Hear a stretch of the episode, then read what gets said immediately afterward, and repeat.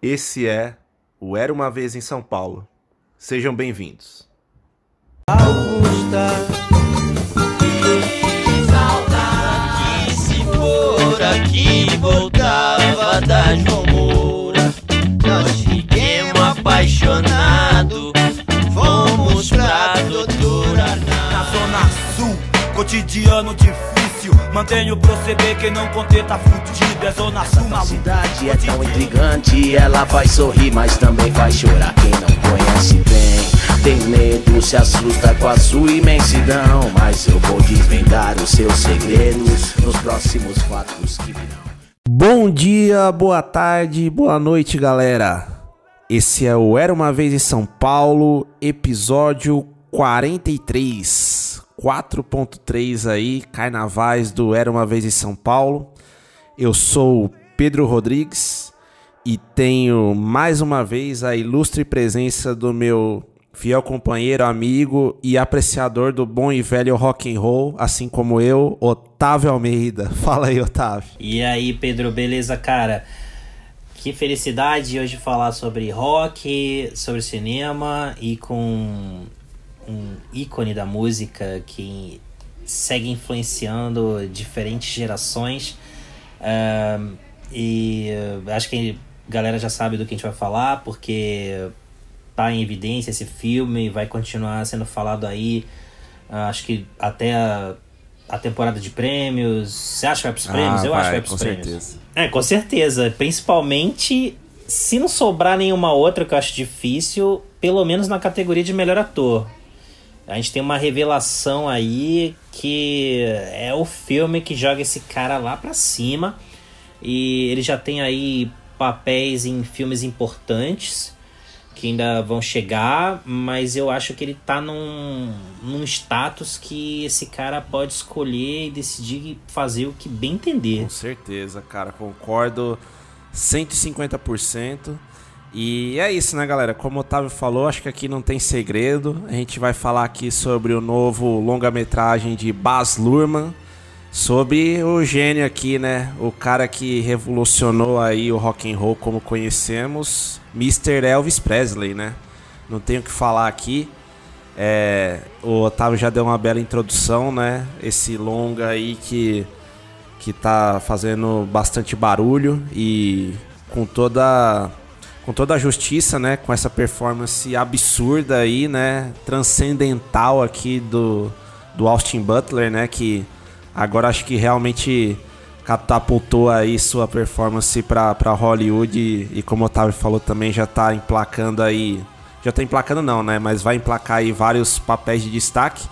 E aí, Otávio, né? Antes da gente começar a falar do, do filme em si, a- aqui eu também na minha introdução já falei aqui desse cidadão, né? E aí, Otávio, é, acho que a gente já, já falou um pouco aqui também, né? Do, do, do Austin Butler, essa performance, essa atuação transcendental aí que, que ele trouxe pra gente aqui do Elvis.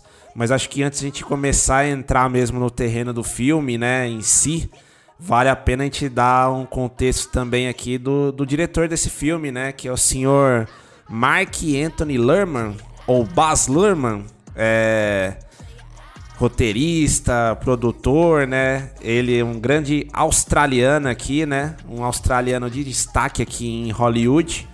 E, e que é bem conhecido aí pelos seus filmes vibrantes, coloridos, performáticos e por aí vai. E direto e reto aqui, Otávio, qual que é a sua opinião aqui sobre Baz Luhrmann? Curte? Cara, Baz Luhrmann é, é- é que assim, o, o, o- ele é um diretor que de visão e eu respeito isso. É, custe o que custar, ele imprime a visão dele na tela, em cada canto da tela, em cada frame. E eu respeito, admiro isso. Eu posso não concordar com algumas escolhas que ele faz, algumas decisões criativas, normal isso. É, em, em resumo, não costumo concordar com Luhrmann, mas eu, mas eu, eu- eu- é difícil isso, né? Porque numa era em que ele filma pouco, filma tem um um, um hiato, né, entre os lançamentos dos filmes dele. Eu acho que ele é um cara que planeja cada detalhe, é muito minucioso, detalhista, e isso você vê é, no resultado final na tela. E uh, eu tenho, eu tenho uma, uma relação assim de amor e ódio com, com a obra dele, né? Porque ele fez Vem Dançar Comigo, que foi o filme que colocou ele no cenário. Uh, um filme que, se você vê hoje, ele não, não é. Não para. Tem ecos do diretor de Elvis e Mulan Rouge, mas é um filme muito mais contido ainda, com um orçamento é, bem menor. É um filme australiano mesmo, não é, não é da fase hollywoodiana do, do Baz Luhrmann. E uh, eu acho que ele foi ficando cada vez mais megalomaníaco. Sim. Ele é, né? Eu acho que. Uh, eu, eu, respeito isso. Eu gosto quando os diretores se assumem assim do também, filme. Né? Eles se. E, isso, e eles se fazem notar na tela. É, eu não. Eu entendo, mas eu. Eu, eu, eu, eu curto muito essa ideia do cineasta que se faz presente no filme. Que ele não age como observador ou alguém distante, deixando é, o filme respirar sozinho. O filme precisa respirar, se você me entende. É, mas ele, ele faz intervenções ali. Ele fala: Eu tô aqui. E eu já tive uma discussão muito grande sobre isso com um grande amigo uma vez, em 2005, na época do Oscar de Mina de Ouro do Clint Eastwood, que eu adoro o filme, e o Clint, né? Mas era o ano de O Aviador de, do Scorsese, que eu acho monumental. E o Scorsese se faz presente em cada segundo do filme. E é um filme em que o Scorsese ele vai pro ataque. Ele entra de carrinho ali, mostra que ele tá lá. Uh, e o Clint tem um outro estilo. O Clint, né, um, algo mais suave, mais. Ele, ele deixa o roteiro acontecer, ele confia nos atores e ele não atrapalha. Ele empresta a sensibilidade dele aquilo ali, mas ele deixa o filme acontecer. O Scorsese ele se mete, ele faz intervenções em O Aviador, por exemplo. E são dois tipos de filmes bem distintos. E o Oscar acabou indo para o Menino de Ouro, embora o Aviador tenha ganho cinco Oscars. Eu acho que. Eu fico imaginando o que o Baz Luhrmann faria com o Aviador, né, Sim. por exemplo. Mas ele é esse tipo de diretor. E não me entendo mal, não estou comparando Luhrmann com Scorsese, eu estou comparando com esse tipo de cineasta que fala: o filme é meu, essa é a minha visão e é ela que vai pra tela, queira você ou não. E eu respeito isso. É que eu acho que acaba sendo exagerado demais, sabe? Mas a gente vai chegar lá, mas o Elvis eu acho que ele se conteve bastante. Acho que ele não se contém tanto desde Vem Dançar Comigo, só que Vem Dançar Comigo ainda não era o Baz Luhrmann de hoje. Hoje é o Baz Luhrmann já com essa bagagem de Moulin Rouge, Romeo e Julieta, Austrália, O Grande uhum. Gatsby, é, espalhafatoso, exagerado. Mas acho que ele conseguiu colocar o pé no freio em relação aos outros filmes, mas aí acho que a gente está falando de uma figura adorada por muitos, que é o Elvis, então ele precisa que o filme seja do Elvis Presley, né? E não somente do Baz Luhrmann. Acho que tem essa diferença para os outros filmes dele, porque dessa vez ele pegou uma figura conhecidíssima e adorada, com inúmeros fãs, e aí eu acho que ele entendeu sim, isso, sim. sabe? Não, ótimos pontos, Otávio, e, e eu concordo também, cara. Engraçado, né? A gente saiu num episódio né, anterior ali falando sobre o Robert Eggers, Jordan Peele, até o Ari Aster ali, as comparações, né? Mas mais em especial Eggers. O cinema do Eggers, obviamente, não tem nada a ver com o do Baz Luhrmann, mas a gente pode colocar que os dois tra... tudo bem, né? O Baz Luhrmann com muito mais bagagem que o Eggers, mas eles trazem muito esse cinema bem autoral, né? É, o Baz Luhrmann, por mais que ele tenha, né, ido para Hollywood, tido grande destaque, é um cara muito celebrado ali na indústria, você sempre vê a veia dele clara nos filmes, né? Assim como o Eggers, né, na carreira ainda curta dele, vem trazendo isso. Então acho que é algo louvável mesmo, né? como você comentou, né, Otávio? Assim, muitas vezes esses diretores é, até de outros lugares, né, que não Estados Unidos, por exemplo, Baz, né, que veio da Austrália, poderiam de alguma maneira sucumbir à pressão de Hollywood, mudar um pouco do cinema por questão da indústria e da pressão, né? E a gente vê que não, né? Ele se funde ali com Hollywood, né? E e assim, acho que ele continua é, transmitindo seu DNA, né, para cada obra. Mas assim, assim como você, eu também não morro de amores pela cinematografia dele.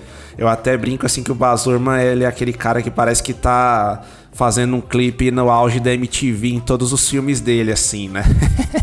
é aquela performance, aquela coisa, né?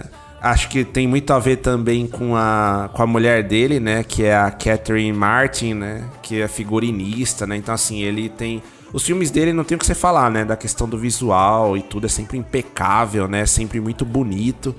Mas, assim. Acho que meu, meu principal ponto, Otávio, com Baz Luhrmann.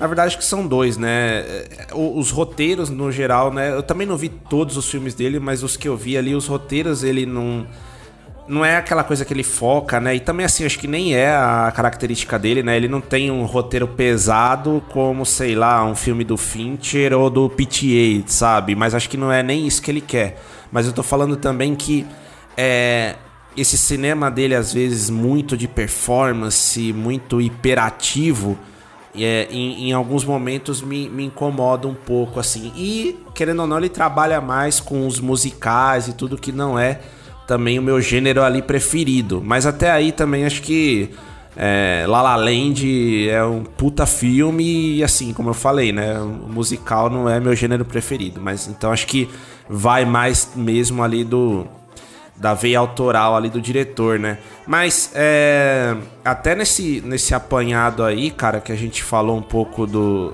da carreira aqui do Baz Luhrmann, antes a gente entrar no Elvis, assim, Otávio, tem algum filme dele ali que você olha com mais carinho, algum que você gosta mesmo dele ali, ou todos eles ficam meio na temperatura média para baixo? Antes de entrar no Elvis, eu tô rindo, piada de é verdade. É, é bom. É, cara, eu acho que. Olha, eu acho que o filme que eu mais gosto, gosto do Baz Luhrmann Talvez Você seja gosta Elvis, do Great cara. Gatsby ou não? Ou só do meme do DiCaprio erguendo a tacinha lá? Ah, cara, eu não é. gosto não. Não dá é. pra mim aquilo, não.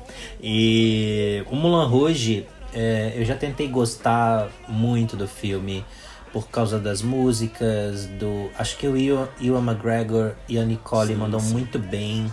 Uh, tem momentos muito bons, eu acho a ideia fascinante. É, é um filme que acho que você vai para gostar, mas é, eu não consigo é, ficar nele por muito tempo. Sabe quando parece que você é catapultado para fora do filme e de repente você fala, cara, eu tô prestando atenção, mas o filme tá me tirando dele. Sim, sim. E eu sei que é uma coisa minha, não é? Não é uma. É, é que é um erro do Baz Luhrmann. Minha, e sua e minha também, tá? Tô, tô junto com você nessa. Eu acho assim, e ele tem um ótimo Sim. gosto musical ali pra, pra, pra compor o Mulan Rouge dele. Uh, acho que o Ian McGregor canta Sim. muito bem. Acho que até. Não sei se estou comentando uma heresia aqui, mas ele acho que se sai ainda melhor nesse quesito do que a Nicole. Também acho. Mas.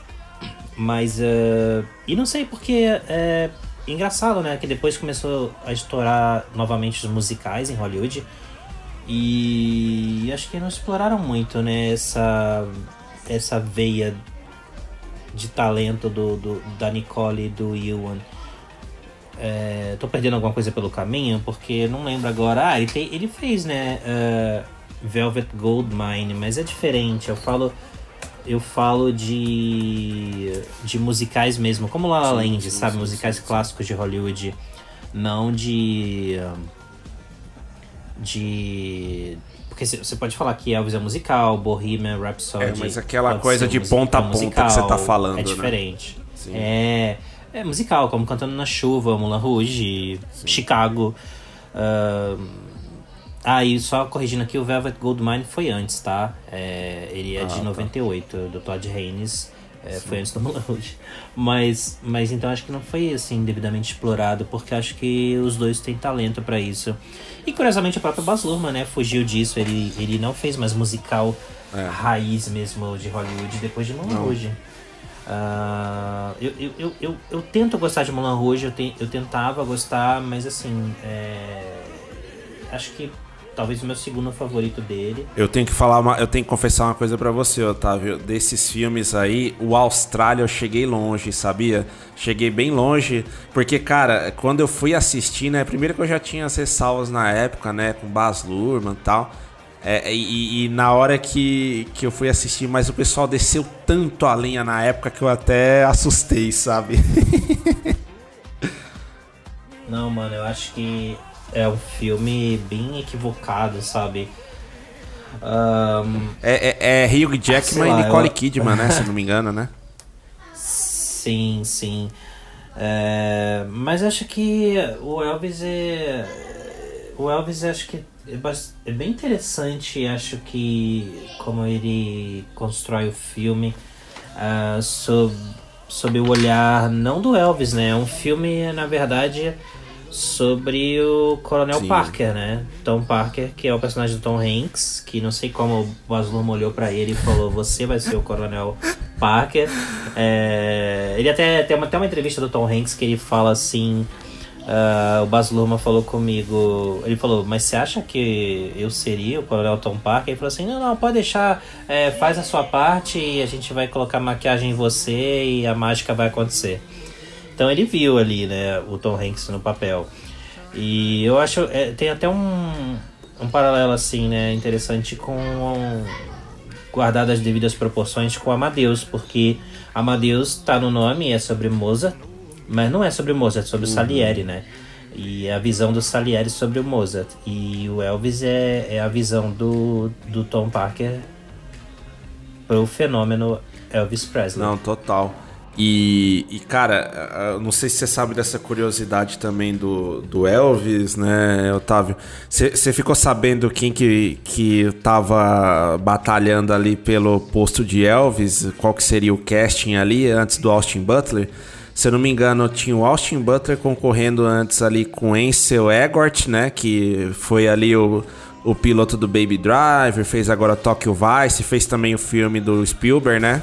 West Side Story. É, o, se eu não me engano, tinha também o nosso glorioso Miles Teller, né? Que fez também o Top Gun, o Whiplash ali e tal. E, e Harry Styles, cara. Harry Styles também chegou a ser cogitado, mas, cara, sinceramente, eu achei uma ótima decisão é, não ter sido Harry Styles, porque eu acho que, querendo ou não, assim, do mesmo jeito que poderia trazer muita gente, né? Pô, Harry Styles fazendo Elvis, mas eu acho que cortaria um pouco do barato, sabe? Também, no sentido de tipo. É, o cara ele já tem, né, cara, a carreira dele, a vida dele ali e tal. É É, exato, acho que Styles, não né? precisa disso, né? E. e- e- e- Não, fala, fala aí. Não, e sabe o que eu acho? Tem isso, né? Eu concordo que puxaria pra figura Harry Styles. Ahn, sei lá, é como se fosse nos anos 80 ou 90 a Madonna interpretando a Marilyn Exato, Monroe, né? A exato. Madonna, a Madonna, porra, é a Madonna, você vai atrapalhar uma hora, né? Você vai falar, caraca, eu tô confuso. Mas o, eu também não gosto muito, tá? É, Eu sei que funciona em, em alguns casos.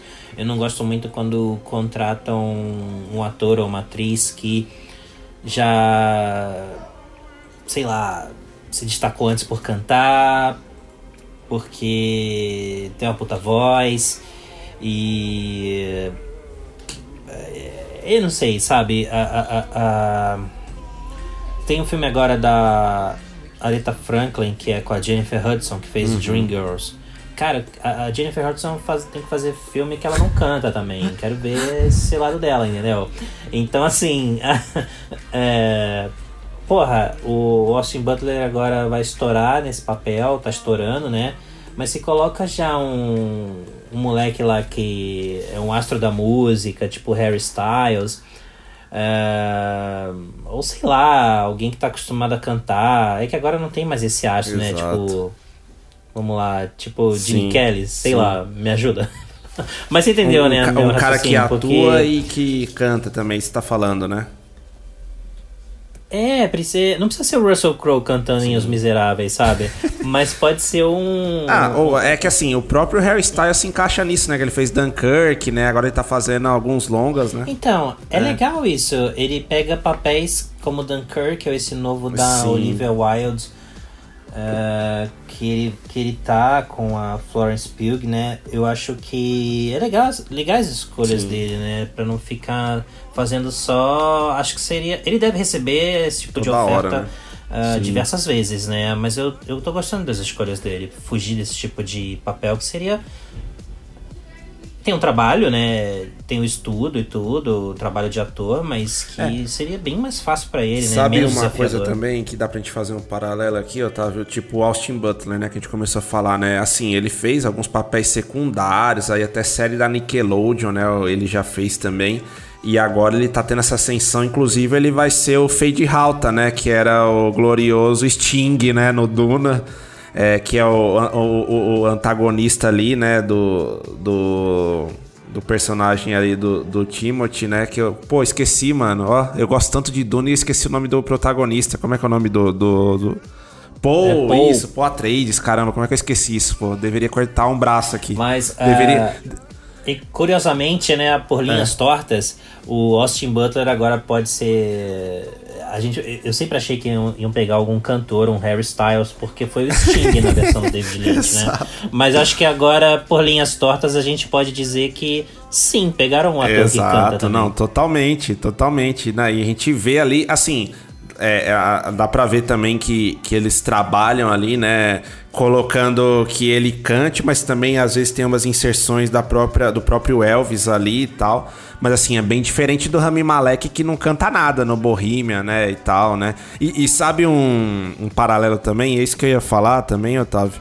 É, o Taron Egerton, né, que fez ali o Elton John no Rocketman, que é um filme que ficou mais esquecido, mas eu acho que ele manda bem também. É, o filme, o filme eu acho que é fraco, mas eu acho que ele manda bem. Não sei se você concorda. Ele manda bem. Ele manda bem, mas, cara, acho o filme horroroso, cara. É. Putz. É um filme que não se define muito, Cê- eu não sei. extrema- E, e ele é o Elton John. Extremamente no chapa branca, né, Oi. também, né? Eu acho que é, é, o Elvis não. não ele, ele, ele tá nesse balaio aí, né, da Chapa Branca. É, como o filme do Queen, o filme do Elton John e agora o filme do Elvis. É uma. Eu sei que não, não é censura livre no cinema, mas, cara, é, é feito pra grandes. pra massa assistir, porque fica tranquilo, família de bem, porque você vai assistir o filme sem problema nenhum.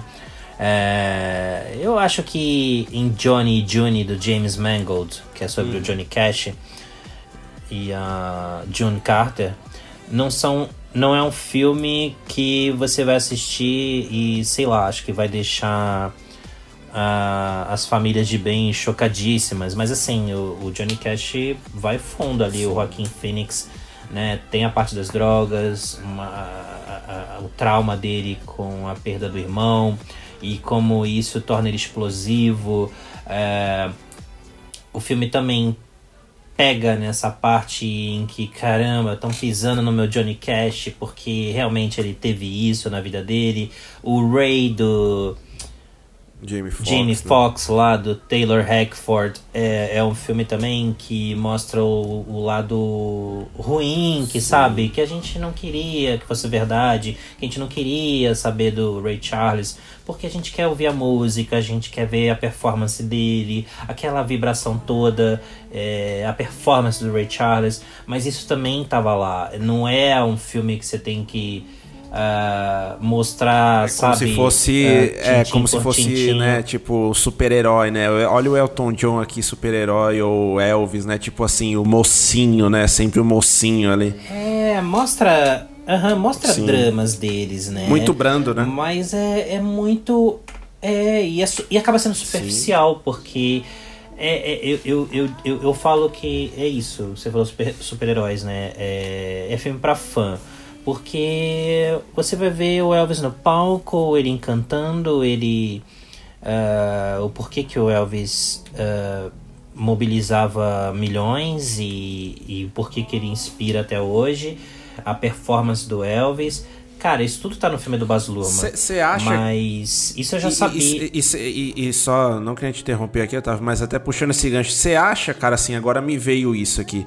Você acha que essa cultura do cancelamento também que a gente vive hoje, ela, ela, ela pressiona aqui também que as famílias dessas grandes figuras aí, tudo bem, o Elton John ainda tá vivo, tá? Mas vamos colocar o Elvis, vamos colocar é, o Fred Mercury aqui na jogada. Você acha, você acha que essa cultura do cancelamento também pressiona de forma que ah, a família talvez fique é, é, com o pé atrás, que se mostrar o cara o que ele é de fato, ele possa ser cancelado? Acho que passa por aí também, né?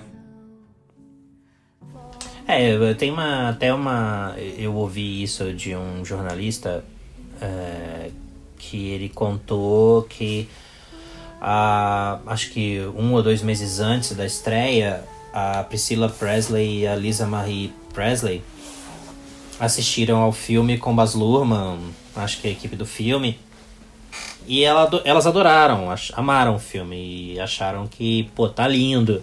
E eu concordo com esses jornalistas. Se elas gostaram assim, acharam lindo, alguma coisa tá errada com o filme, entendeu? Exato. Porque é, foi feito para agradar essas partes que fazem parte da, da história do Elvis, da árvore genealógica. Eu acho que é, para não irritar ninguém e o filme acontecer, porque Cara, por que, que, até hoje não tinham feito um filme sobre o Elvis, né? É, até o filme mostra lá que toda essa questão polêmica envolvendo o Coronel Parker foi revelada por inteiro assim recentemente. E eu acho que até um caminho interessante que o filme toma, como eu já falei. É, mas eu acho que mesmo assim é, ele usa drogas no filme, tá? Ele bebe no filme, mas se você piscou, você perdeu. E tipo, pega lá uma pílulazinha assim e você vê que ele tá meio chapadaço, né? E tem lá uma overdose uma hora.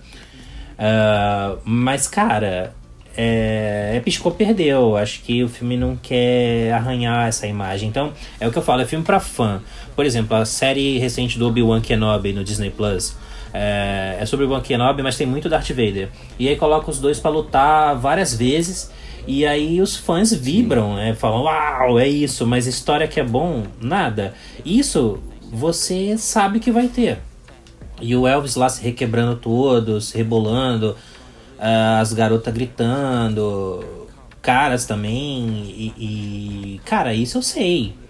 Mas eu não tenho outro lado. Eu acho que, eu acho que o filme ainda é acelerado demais. E isso contribui para ele ser, ser uma análise superficial da história do Elvis. Eu acho que a gente não vai entrar nisso, mas o tipo de cinebiografia que o cinema pode entregar pra gente. Uh, eu, eu, eu não gosto dessa. Muito disso, sabe? Da da infância ou do nascimento até a morte, sabe? Cobrir várias etapas da vida da pessoa biografada em duas horas, duas horas e meia ou três horas de filme, um, ou numa minissérie para TV. Eu não sei, alguma coisa vai ficar de fora. Por exemplo, essa parte do Elvis indo pra, pra guerra, não tem que é. mostrar a guerra necessariamente. Mas é de novo, eu vou usar essa expressão: piscou, perdeu. E, e aí ele já volta da guerra a carreira no cinema que foi muito uh, marcante também, não exatamente pela qualidade dos filmes, mas pela figura Elvis Presley, o que ele representava. A carreira cinematográfica dele no filme também passa assim de uma forma que no estalar de dedos já passou essa parte do cinema também. É, é muito superficial, é muito rápido, o filme pisa no acelerador e alguns vão defender o Baz Luhrmann dizendo que isso, o estilo histérico acelerado do Baz Luhrmann tapa alguns buracos dessa abordagem que eu acho que é acelerada demais do filme, então combina com Baz Luhrmann e isso ajuda a tapar alguns buracos da, da timeline do Elvis, entendeu? Só que eu acho que quando chega em Las Vegas, no International uh, Hotel em Las Vegas, ali o filme dá uma pisadinha no freio e começa a mostrar os bastidores, no hotel, no palco. É... Continua abordando a relação dele com o Tom Parker, com a Priscila, com os fãs. É... O que me leva a crer que. Por que, que o filme não foi. Não começou ali, de repente, talvez com alguns flashbacks para mostrar o que significou a relação dele com a mãe, a perda da mãe. Só que, cara, também quando a mãe morre também é uma coisa muito rápida, assim. Eu entendi, mas eu não sei se o filme traz essa dimensão do que era essa relação até tóxica com a mãe. O que, que você acha disso, cara? Você não, tá não, não. besteira? Eu acho que, você, que, que é bem isso mesmo, cara.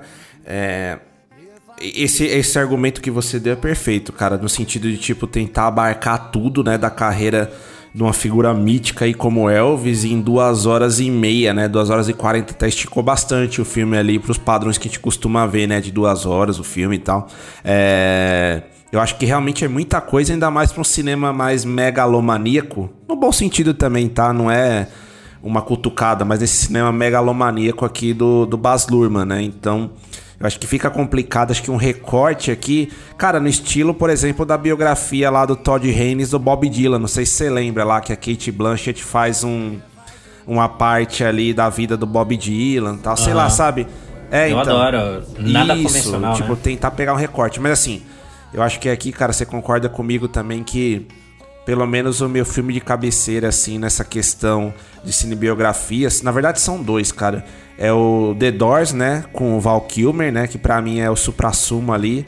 O Val Kilmer ficou tão lelé da cuca ali de fazer o Jim Morrison que, né? Ele demorou um tempo para se recompor depois, né? Tal. A história no, no documentário dele lá no Vol é, mostra bastante isso tal. E assim, acho que é um filme sensacional e mostra todo o lado do Jim Morrison, né? Não só o lado bonitinho, galanzinho, poeta que ele tinha, mas também, enfim, tudo, todas as merdas ali que ele fez.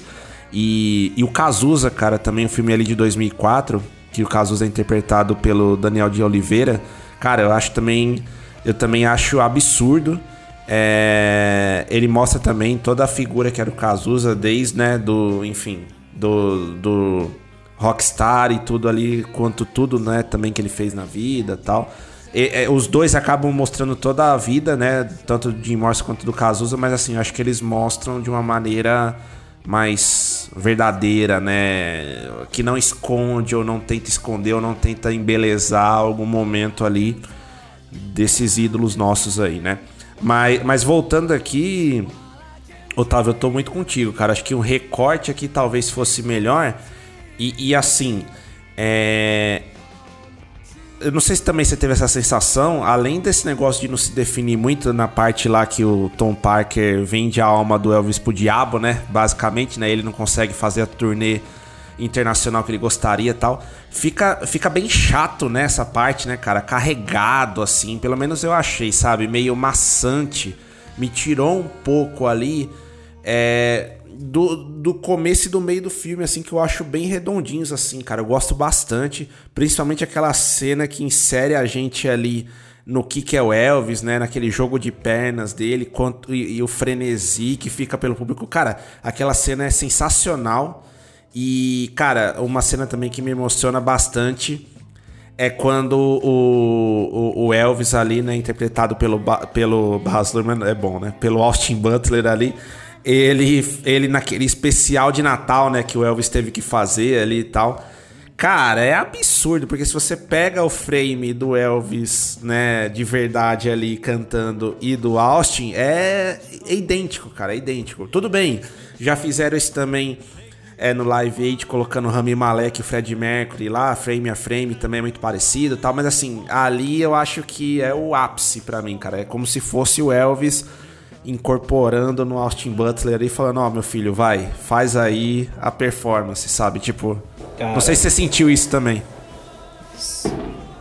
Sim, tem nesse momento e, e eu acho que em outros também, uh, principalmente desse especial pra frente no filme até chegar em Las Vegas, tem alguns momentos assim, porque o Austin Butler, ele não é necessariamente a cara do uhum. Elvis Presley. Ele não é necessariamente parecido com o Elvis. Ele é mais parecido, ele é mais parecido com o Jim Morrison, né, Otávio? Fala aí.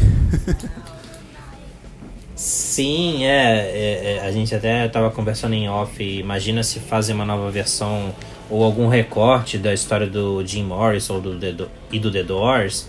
Né? Eu acho que o Austin Butler daria um, um bom Sim. Jim Morrison. Eu acho, eu acho que, é, é, voltando até o aviador mais uma vez, é, eu sei que muita gente já falou que ah, o Leonardo DiCaprio não parece, não se parece necessariamente com o Howard Hughes. E não precisa fisicamente ter a cara do, do, do biografado.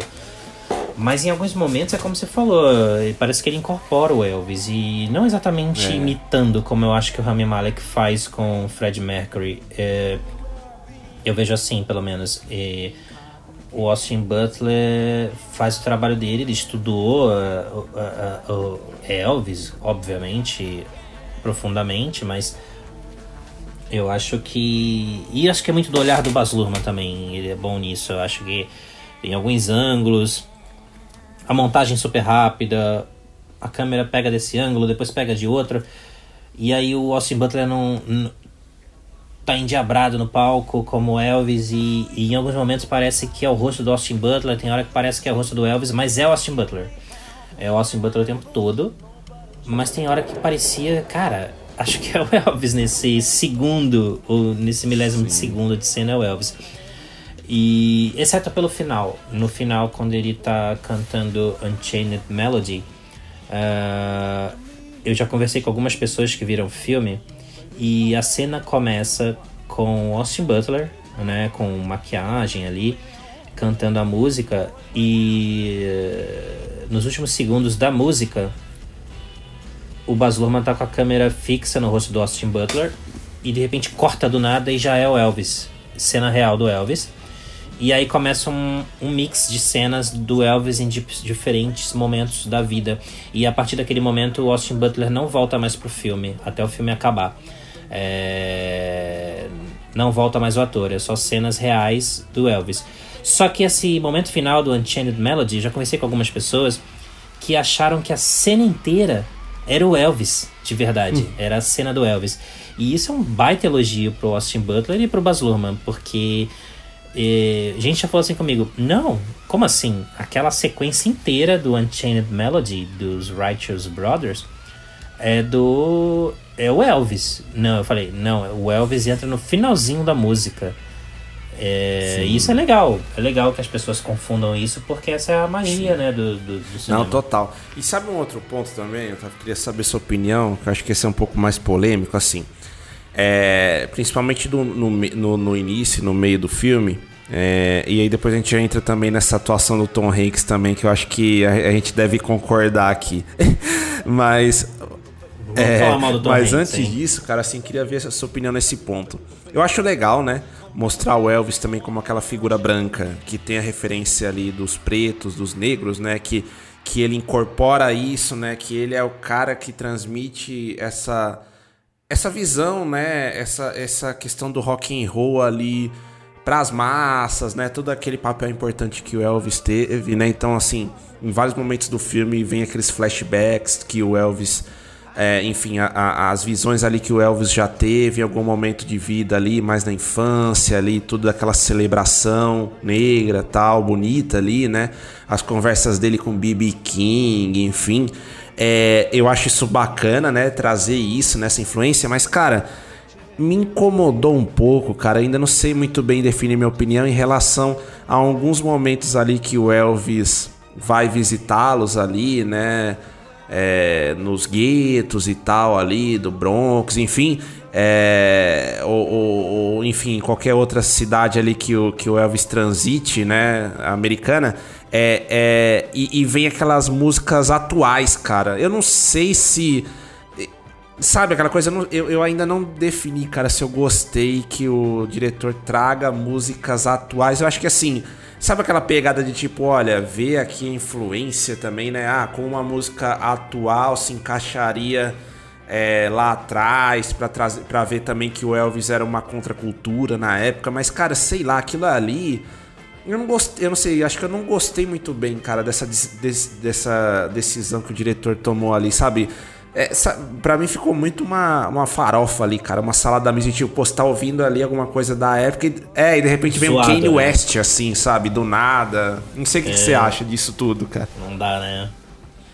Não, cara, eu não gosto, não. Eu acho que. Eu falei, peraí, é isso que eu tô ouvindo mesmo? É, é isso que tá tocando mesmo no filme do Elvis? E. Porque, assim, alguns podem defender que. Ah, mas não seria o Baz Luhrmann. Cara, o filme já é o Baz Luhrmann. Você vê o Baz Luhrmann ali. Não precisava ter colocado aquilo pra, pra confirmar que é um filme do Baz Luhrmann. Em Mulan Rouge, por exemplo, é a Sim. proposta do filme, entendeu? Ali, ah, aquilo faz parte do filme.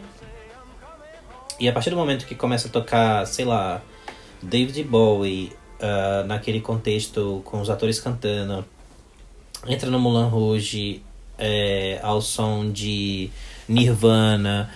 ahn, você já tá entendendo que o filme é aquilo. Então, ah, no Elvis é o Elvis e as músicas da época. De repente vem aquilo, me tira É. do filme, sabe? É isso que eu falo. Não só por isso, mas é mais, uma, mais um ponto que me tira de um filme do Baz Luhrmann. Aí depois eu volto de novo, sabe? Eu acho que eu gosto eu tenho dito que é que a gente gosta de Elvis, não Sim. necessariamente de Baz Luhrmann. E o filme a gente quer gostar do filme, a gente vai pra gostar, porque é é Elvis Presley. E demorou muito pra ter um filme sobre o Elvis Presley mesmo, por diversas razões. É, não deve ter sido fácil conseguir finalmente fazer um filme sobre o Elvis. É, muito, é muita história pra contar, ou você foca num, num pedaço da vida dele que simboliza o todo. Uh, não, não é figuras da, não é sobre figuras da música, mas por exemplo, exemplo é, filmes como Spencer, recente aí sobre a Lady Di, é, um pedaço da vida dela. Não precisa mostrar Ah, a o outro dela, do Pablo Larraín, né? O, filme o, o a Jack social, também é assim, né? O Jack do Pablo Larraín também, né? Jack. É, a, rede rede social. Né? Ou. A própria lista de Schindler, cara. A lista de Schindler. Qual a importância do Oscar Schindler? Foi Exato. aquela, entendeu? Não precisa mostrar a infância dele, cara. E eu sei que o Oscar Schindler não é uma figura como. Elvis é uma figura histórica, mas a gente tá falando um Ô, astro ô, da música. Otávio, fala mas aí, Não não- precisa, cara, mostrar a vida toda. É como fazer um filme dos Beatles. Vai mostrar a vida inteira. Chama É, não precisa Jackson ser logo. igual o Kundum lá e mostrar a vida toda do Dalai Lama, que nem o Scorsese quis fazer também, né? Condom é legal, para.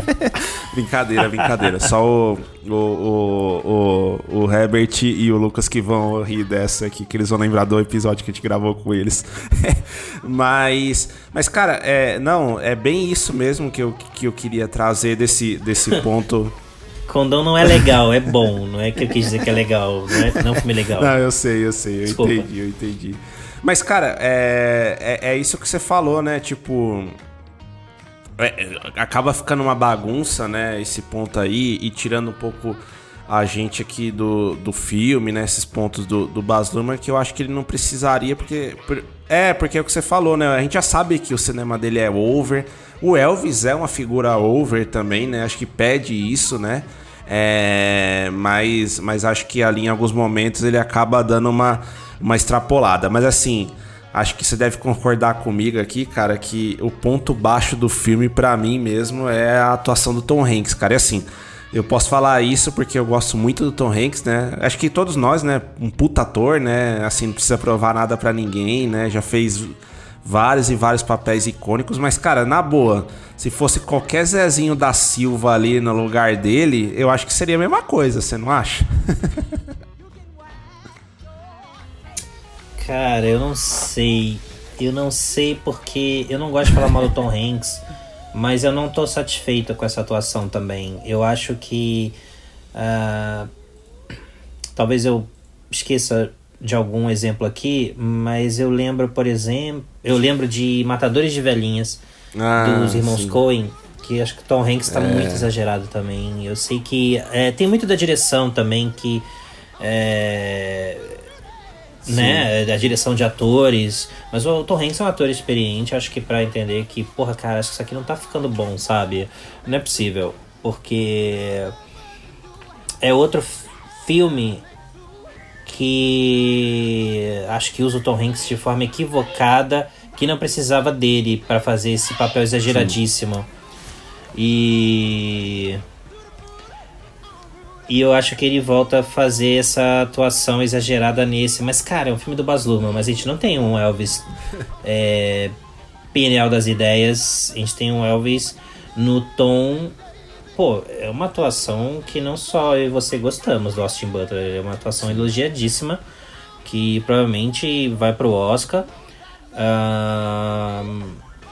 Então, o Austin Butler podia estar despirocado das ideias também no filme do Baz Luhrmann, porque é o Baz Luhrmann. Por que só Tom Hanks, entendeu? É porque ele é o diabo, porque ele é pintado como o diabo no filme, o vilão. Mas, cara, é, se você falar, usar como desculpa que o Tom Hanks está num filme de Baz Luhrmann, meu, a, o Ian McGregor, Nicole Kidman e Mulan Rouge não atuam dessa forma. Mas o no Mulan Rouge tem o Duke. Você lembra disso? O Duke que Nossa, queria casar com a sim. Satine. Caramba, a personagem, cara, você- A personagem da, Cara, da Nicole. Ele é Você tirou exageradíssimo. uma, uma memória do fundo do baú aqui pra mim agora, verdade, verdade. O, o Jim. O, o Jim Broadbent, que faz o Harold Zidler, eu acho, né? Do Mulan Rouge. É, também é exageradíssimo. Então sempre tem esses personagens exagerados é, nos filmes do Baz Luhrmann. E dessa vez caiu no Tom Hanks, infelizmente. Ah, o, o Duke, aliás, do Mulan Rouge, é o, o ator é o Richard Roxburgh. Ele faz o pai do Elvis no filme agora, né? verdade. Elvis. É, mas o. Eu não sei. Talvez por ser o Tom Hanks você não precisava dessa figura exagerada. Eu só tô querendo dizer que sempre tem um personagem exageradíssimo nos filmes do Over the Sim. Top, né? Do, do Baz Luhrmann. E dessa vez caiu, infelizmente, no Tom Hanks. E, e eu acho pelo peso de quem é o Tom Hanks, é, o, o Richard Roxburgh, que você já tinha visto no filme aqui ou ali, no Mulan Rouge, não foi indicado a framboesa de ouro. Mas quando você coloca um, um ator como Tom Hanks num papelão desse, Chama atenção, você né? acaba chama atenção e aí vai pra esses prêmios. Eu nunca vou perdoar o Baz Luhrmann se o Tom Hanks for pro Framboesa, o que é uma grande possibilidade. Mas mas eu não eu acho que o Tom Hanks Sim. você entende? Eu acho que o Tom Hanks podia falar, peraí, gente, tem uma coisa errada aqui. Ele tem cacife pra isso. Mas eu não tiro a culpa do Baz Luhrmann também. Eu acho que o Baz Luhrmann, como diretor e diretor de atores, ele tem que entender aquilo, né? Mas eu acho que o Tom Hanks, diferente do Austin Butler, que tem a chance da vida dele ali, que aproveitou muito bem, se o Baz Luhrmann quisesse um Elvis despirocado, ele ia ter que entregar, entendeu? É, Ele fala, não, eu quero você mais doidão, entendeu? É, Mas o Tom Hanks não, ele podia ter freado isso. Eu acho que tem parte de, dessa culpa cai no Tom Hanks e parte da culpa É, no e Baz sabe uma coisa também, Otávio, que eu lembrei agora nessa nossa discussão aqui é, sobre o filme? Eu acho, cara, eu, eu fico cada vez mais convencido que o Oscar do Rami Malek foi extremamente, extremamente danoso, né, para filmes desse tipo. Porque assim, é, é óbvio que ele fez um bom papel ali, como Fred e tal, mas cara, na boa, você pode não gostar do Rocketman aí e tudo, mas pra mim o Taron Egerton como Elton John fez um trabalho igual ou melhor que o Rami Malek como Fred, entendeu? Então, assim, a partir do momento que você coloca o sarrafo ali, ah, é o Rami Malek, cara, isso meio que inviabiliza, né? Por exemplo, pô, como é que o Austin Butler não tem uma atuação melhor que o Rami Malek? É óbvio, acho que, sei lá, 9 entre 10 pessoas vão achar isso. Só que é aquela coisa, né? Ah, o Rami Malek já ganhou um Oscar ali como Fred Mercury. E aí, será que a, será que a, Tem isso, é, é será que a academia né? vai repetir aqui? Sabe? Isso que é complicado, cara. Então, tipo, não que também, né, o Oscar seja o, o que vai definir tudo aqui, né? Acho que nem deve, né? A gente já a gente já pincelou isso em vários episódios nossos também, o quantas ressalvas a gente tem em relação à premiação e tudo mais. Mas é complicado, né, cara? Tipo, esse Oscar do Rami Malek, assim, meio que dá uma pressionada, né? Porque assim, acho que o Austin Butler é um cara que tem que estar indicado no Oscar, enfim, todas as, essas premiações é, mais de destaque, mas eu já não sei se vai ganhar por conta disso, entendeu? Me parece que me parece que para agora para um cara, né, ou uma atriz também, numa cinebiografia ganhar o Oscar agora, ele vai ter que, sei lá, fazer alguma coisa espetacular? Não, porque o Austin Butler já fez, mas eu não sei se ele leva, entendeu? É, eu acho que foi mais prejudicial pro Taron, porque Rocketman foi É. meio colado no filme Sim. do Queen, né?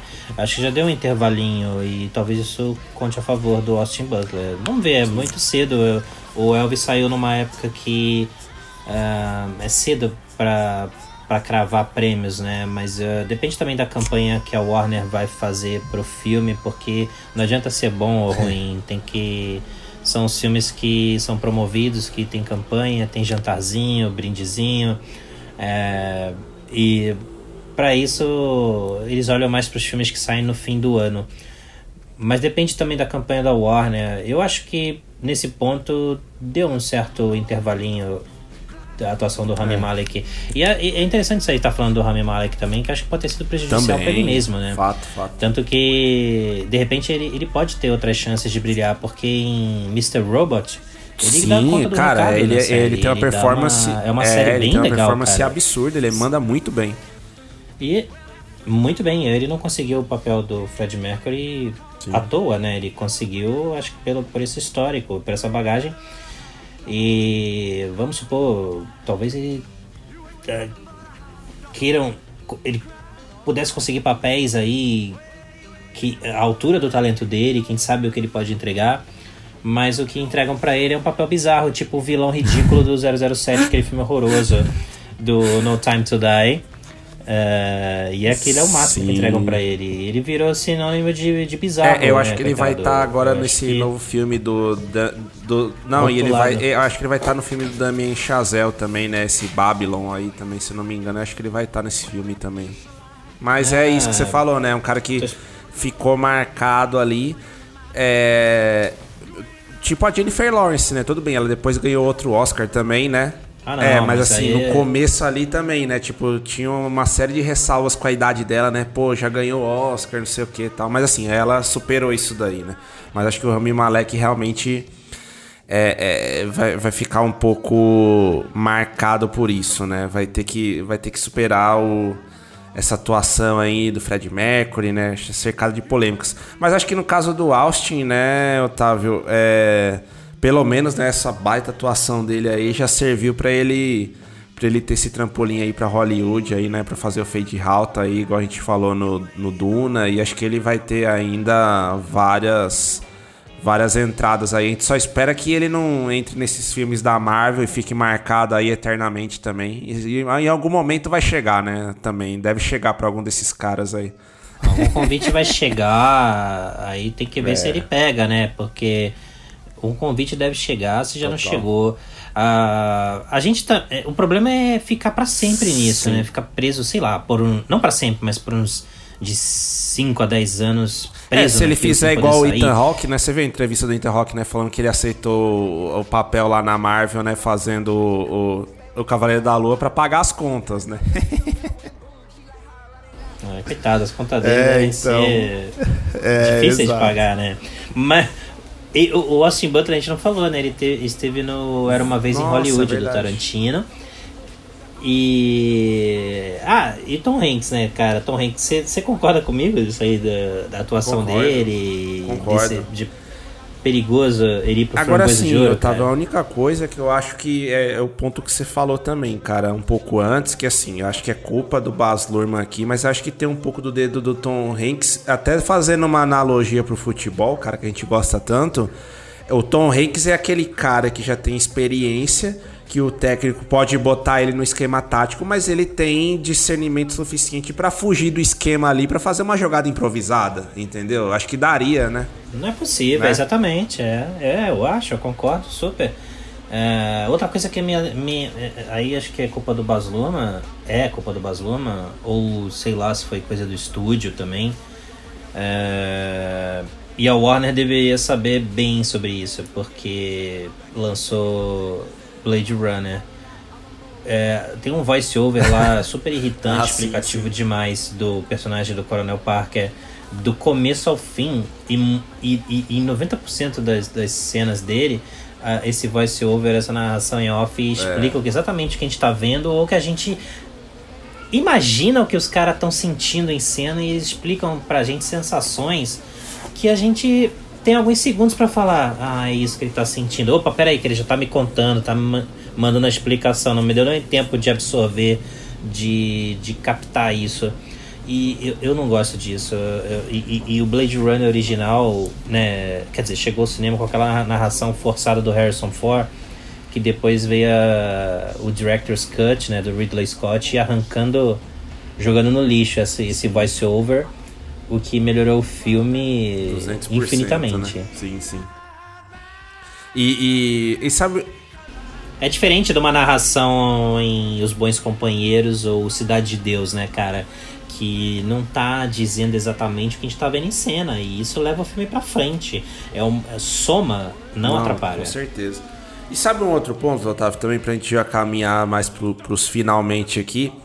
Eu acho que assim, né, não tinha como, né, num filme como o Elvis, o Elvis não ser o protagonista, mesmo na visão do Colonel lá, né, eu acho que é, é, do Tom Parker ali, eu acho que o Elvis ainda se faz, né, de alguma maneira protagonista, mesmo que é, é, sendo, sendo trazido aqui por, por outra visão. Mas, cara, um, um, um ator ali em especial que eu acho que foi subaproveitado foi o Corey Smith McPhee, né? Que fez o Ataque dos Cães. Que, cara, ele é um ator incrível, pelo menos mostrou ser no Ataque dos Cães. E ele faz o Jimmy Rogers ali e tal, né? Figura também ali da época tal. Mas eu achei o papel dele muito, muito secundário, assim, cara. Sei lá, sabe? É, Eu sei que, tipo. É, eu sei que assim, pô, não era pra. É, não era o filme do Jimmy Rogers, né? Era o filme do Elvis, mas. Sei lá, né? Trazer um ator desse quilate aí também, né? Que já provou que realmente é diferente. Sei lá, cara. Na hora que eu vi ali o, ele na tela, eu falei, não, ele vai ter algum papel aqui relevante, né? Mas não, não foi o caso também, né? Mas enfim, acho que são, são escolhas ali. E, cara, você teria mais algum ponto aí pra trazer antes de a gente ir pras notinhas? Eu acho que em cima disso da- de ser não muito bem aproveitado em cena, é, aí eu nem falo da atriz necessariamente, mas da personagem real, que é a Sim. Priscila.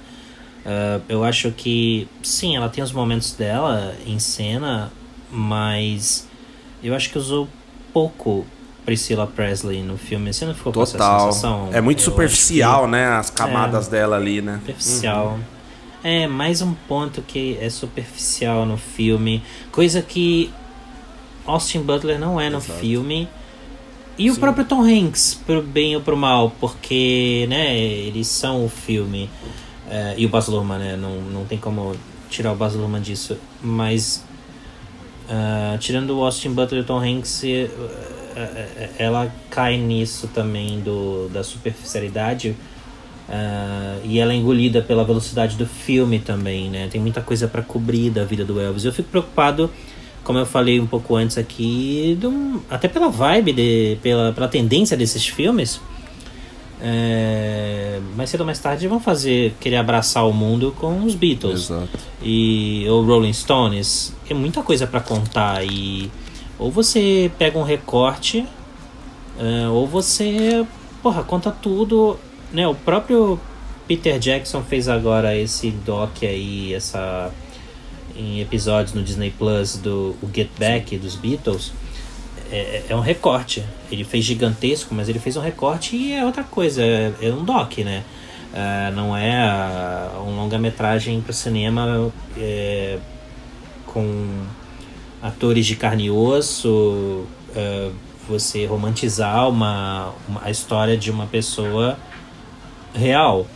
Então, difícil você cobrir tanto tempo da vida sem acelerar e entregar algo que podia ser muito mais profundo, entregar algo superficial. Cara, e sabe um ponto também, Otávio, que me lembrou isso que você comentou, cara? Assim, né? Os nossos heróis aí, em algum momento eles vão ser retratados, né? Também, né? Como você falou, Beatles, em, de, em, em algum tempo vai chegar também cinebiografia de alguém ali.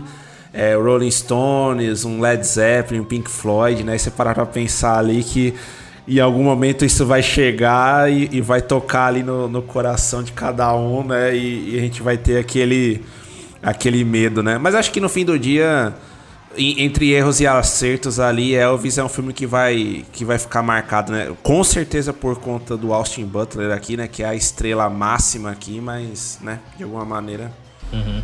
Sabe que eu gosto também? É quando. Óbvio que isso não impossibilita uma, um filme sobre Led Zeppelin. Mas quando Cameron Crowe é, fez Quase Famosa sobre sim. a experiência dele, ele fez aquela banda fictícia Stillwater, mas na verdade é o Led Zeppelin. Uh, ele, ele faz uma adaptação das memórias dele é, com personagens fictícios, uma banda fictícia, mas na verdade foi a experiência dele com Led Zeppelin. E o que o Spielberg vai fazer agora, não tem nada a ver com música, mas sobre a história dele, da família dele, os da infância Fablemans, dele. né? Fablemans, é, né? Os, the Fab, Fablemans. É, então, assim, não é Spielberg, é Fableman. Então, uh, você dá essa maquiada para você ter permissão para ser o mais criativo possível, sem se prender a uma exibição teste para uma Priscila Presley, Elisa Marie e ganhar a benção delas, porque você tá não é o Elvis, entendeu? É o Exato. Fableman, entendeu? Então, é, eu gosto disso em Quase Famosos com do Cameron Crowe que ele fez com Stillwater, que na verdade é Led Zeppelin. De novo, ele fazer isso não mata uma biografia, uma cinebiografia do Led Zeppelin. Ainda é, ainda é possível fazer. E, mais uma vez, não precisa cobrir toda a carreira do Led Zeppelin. É um filme, precisa ter de duas a três horas, Sim. vai. É muita coisa. É, muita... um caminho que pode ser natural também, cara, no futuro, como a gente tem visto quase tudo migrar para isso, é virar uma série também, né? Pode ser que vire uma série aí, a gente, enfim, terá ressalvas ali ou não. Uma. Um, Cara, sabe um filme? É que se você não é Scorsese e. Fa... Ah, o Aviador de novo. Ele não vai até Sim. o final, ele mostra uma cena do, do Howard Hughes enclausurado. É. É, se destruindo num quarto e todo mundo sabe que foi o fim dele, mas o filme não acaba ali, mostra um, um teaser do que aconteceria no o, final, o, entendeu?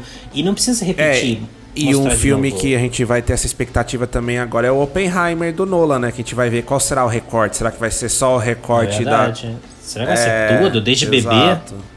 E, e, eu acho que vale também, tava aqui a gente citar, né? Só pra, pra não terminar o episódio sem citar também das questões das cinebiografias aqui, que várias que a gente já falou.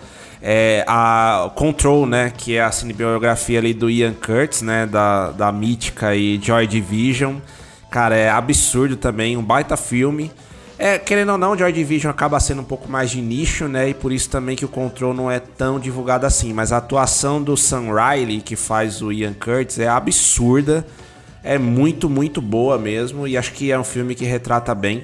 É um filme que foge um pouco dessa, dessa regra aí que a gente comentou, né? De de pegar um recorte que seria o mais recomendável, ele acaba passando. Não, se bem que não, cara, ele pega um recorte também, tá? Eu ia falar besteira. Ele não pega, é ele não pega desde a infância do Ian Curtis. Agora, você, você, isso não é necessariamente uma regra, né? Não quer dizer que não possam pegar grande parte da vida da pessoa biografada. Por exemplo, eu vou falar de novo de Scorsese, mas não vou falar de Aviador, vou falar de Toro Indomável. Toro Indomável, a vida do Jake LaMotta, é, não mostra desde bebê, não precisa. Mas você. É, ele cobre uma boa parte da vida dele. Só que tem uma hora que o filme. É como se tivesse um intervalo, ele salta anos à frente, né? Mostra já a, a, a, as consequências das decisões do Jake LaMotta afetando a aparência dele, o, o, o físico dele, né? Como o trabalho. E também foi um tempo para o Robert De Niro se preparar para essa fase da vida do Jake LaMotta, né? Então o filme dá um salto e tem uma hora que interrompe e pula, entendeu? É, se você não é Scorsese, é difícil você. E se você não, não é Toro Indomável, é difícil você pegar boa parte da vida da pessoa biografada, mas eu acho que a gente concorda aqui, né, que ele acelerou demais o Baz Luhrmann e Uh, quis mostrar muita coisa ao mesmo tempo e eu, e eu, e eu acredito bastante nisso que eu senti quando chega na parte de Las Vegas. Eu acho sim que ele dá uma diminuída na velocidade e, e, e tem mais calma para ir dessa parte do filme à, à frente também. Porque o que me leva a crer que de repente o recorte podia ter sido a parte de Las Vegas. Isso não quer dizer que não podia mostrar o passado, a guerra, Sim. o cinema, a mãe, uh, os primeiros Mas anos, talvez a infância. isso não em, em vislumbres, exatamente flashes. no flashback já mataria tudo isso, né? Exato.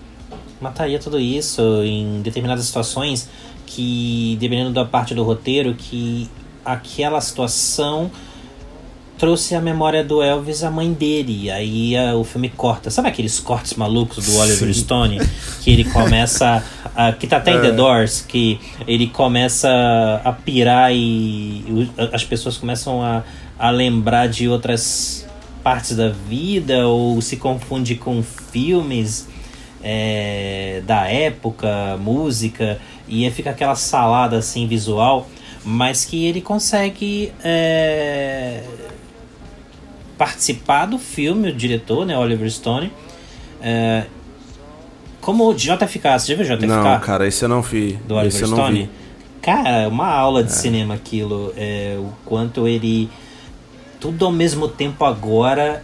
E ele consegue, cara. Aquele filme é um milagre é, de montagem.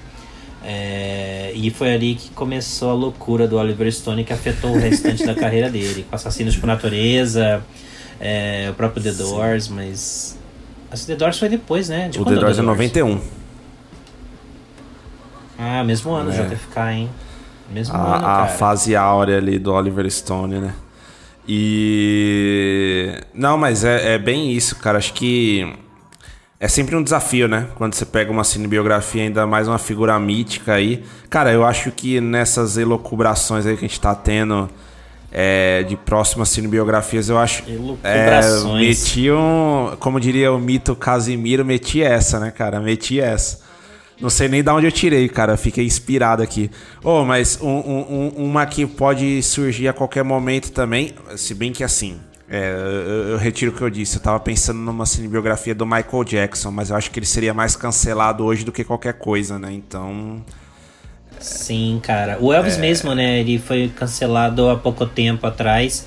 E tem que ver até como vai ser a reação aí das pessoas, principalmente no Twitter, é, até a temporada, até a época dos prêmios, porque para ver se o filme não vai ser cancelado sim, até lá. Sim, né? é. O Twitter do jeito que tá hoje é, é bem provável até que isso aconteça. Mas, Otávio, acho que a gente já discutiu bastante aí sobre o Elvis, né? Passamos por, por vários momentos aí da, do, da carreira do Baz Luhrmann, trouxemos também cinebiografias ali que a gente compara, todo o entorno. E, bom, vamos para aquela parte também, né, que a galera sempre gosta de ouvir aí nos nossos episódios, para nossa notinha aí de 0 a 10. Qual que vou, vou deixar a bola contigo, a guitarra contigo nesse primeiro momento aí, cara. Qual que é a sua notinha para para Elvis? Ah. Opa, fala, fala, fala. Sabe mais uma coisa, né? A Catherine Martin, que é casada com o Baz Luhrmann, ela provavelmente vai pro Oscar de novo Sim. de figurino e ela já tem a estatueta por Mulan Rouge e, e o Grande Gatsby. E entra muito forte, eu acho né? Que ela cam... Eu acho que ela entra muito forte, né? Passos largos aí para conseguir a terceira estatueta. Uh, tem que ver como vai ser a concorrência aí, mas vai ser difícil tirar dela.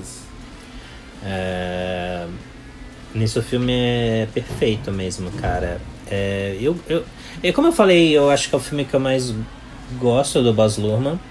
É, apesar dos pesares, eu vou dar uma, uma nota 7. E em cima muito do. Eu acho que quem curte as músicas do Elvis, ou alguma fase do Elvis, ou esse, essa época, um, eu acho que não tem como você não se envolver com o filme, uh, apesar do Baz Luhrmann. Eu acho que é, você gosta do Elvis, não necessariamente do Baz Luhrmann. Então, acho que minha nota aí é positiva, um 7 para passar de ano. Boa. Cara, não foi combinado isso, mas eu vou concordar exatamente com a tua nota. Era a nota que eu tava pensando aqui. Acho que por tudo também, né, que a gente falou aqui do Elvis, acho que como a gente concorda, né, que principalmente depois da, daquela questão dele já, né, mais preso ali é, no, no, no, em Las Vegas, né? É, eu acho que já fica. Eu, eu, eu me perco um pouco do filme ali, né? E toda aquela questão.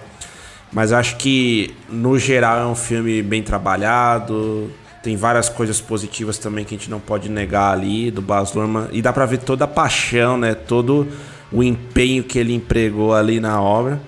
Então eu fico também com 7 aqui, cara. Com 7, acho que o Austin Butler é o grande responsável também por essa nota aí. Mas acho que é uma nota digna, né? De um filme aí que com certeza muitas pessoas vão lembrar daqui a muito tempo também por essa atuação aí é, magnífica, né, do, do, do, Austin Butler. Sim. E, e, e cara, só e pra... a gente deu nota 7 os dois e ele morreu em 7-7, né? É verdade, cara. Olha lá, olha lá. Ah, sem falar que a, a, o 7 é um número lendário aí, né? O número de Edmundo Animal, Dudu, enfim. Não, brincadeira. brincadeira, brincadeira aí. É, mas... Pode deixar essa parte de fora. Mas um, um, um, só pra gente também brincar com isso daí, Otávio, dado que a gente tá falando, né, da lenda Elvis Presley, qual que é a sua música preferida aí do Elvis, cara?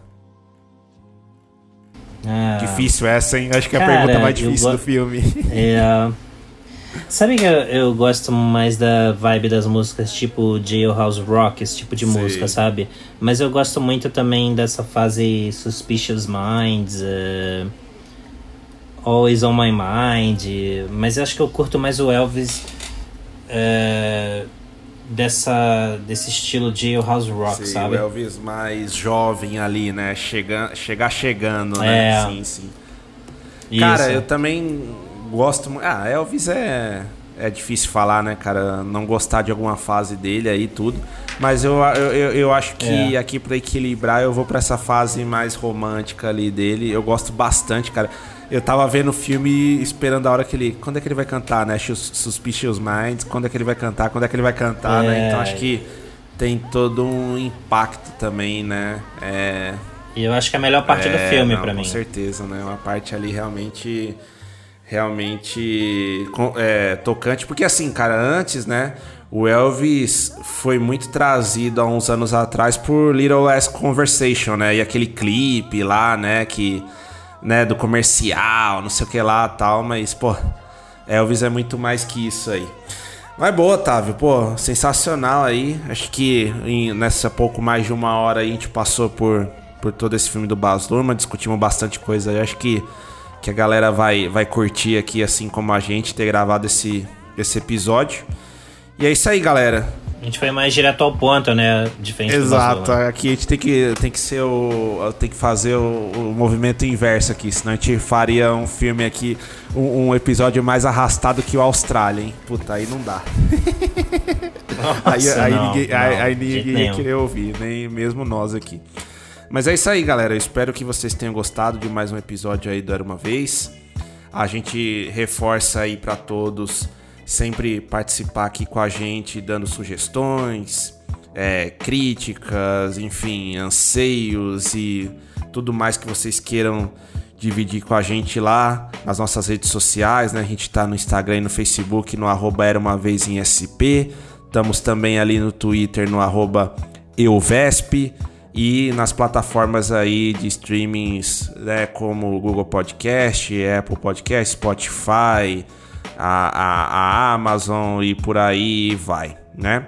É, queria também deixar aqui a, as minhas redes também, né? No arroba PLRVDN92 no Twitter, PLRVDN no Instagram, para quem também quiser algum contato, algo do tipo. E, e, e, antes de passar também a bola aqui pro Otávio, é, a gente reforça aí, galera, para quem puder, né? no Spotify, na Apple Podcast principalmente, que trabalha com esses sistemas de notinha, puder entrar lá no Spotify rapidinho, na Apple Podcasts e atribuir lá uma notinha pra gente, uma estrelinha ali. É, a gente agradece também quem puder fazer isso. E para você também, né, Otávio? Fala aí tuas redes, né? No arroba Hollywoodiano ali no Instagram, que sempre tá colocando várias críticas, várias sugestões de filmes ali, Sim. legais. Fala pra galera aí. E arroba Hollywoodiano no, no Instagram e também no Twitter também, arroba Hollywoodiano. E quem quiser e usa o Letterboxd pode me encontrar lá em letterbox.com barra é isso aí, cara, boa. É bem lembrado, cara. A gente também tá aqui. O, Fala é, o também. O meu, o meu também é PLRVDN no Leatherbox. Eu, eu confesso que eu tenho que, que ressuscitar o meu ali, que eu tô. eu tô colocando um pouco ali os filmes que, que eu vejo, mas o Leatherbox do Otávio e também aqui do arroba Era Uma Vez em SP tá ativo lá. Então segue a gente também lá, galera, na rede social ali do de filmes que não foi tão contaminado ali igual o Twitter, né? Que virou um curtiço. Curtiço de Aloysio de Azevedo aqui, ou coisa pior. Mas é isso aí, né, né, Otávio? A gente espera continuar essa pegada, né? Agora mais no, no, segundo semestre que a gente vai ter várias estreias aí, né? O cinema começando a se reaquecer de novo. Acho que a gente vai ter filmes clássicos aí também que estão completando 20, 30 anos, sei lá, e por aí vai, né? Que a gente tem muita coisa para para falar também. Acho que tem muita coisa por vir ainda esse ano aí, né, cara? Sim, a gente tem muita coisa ainda para falar também uh, de filmes do ano e também de filmes que são ilustres aniversariantes em 2022. E por que não séries também, né? Sempre tentando encaixar uma sériezinha ou outra aí também. Sim. É faltar. isso. Obrigado mais uma vez, Otávio. E tamo junto, galera. Valeu! Valeu! We're caught in a trap. I can't walk out because I love you too much, baby. Why can't you see what you're doing to me?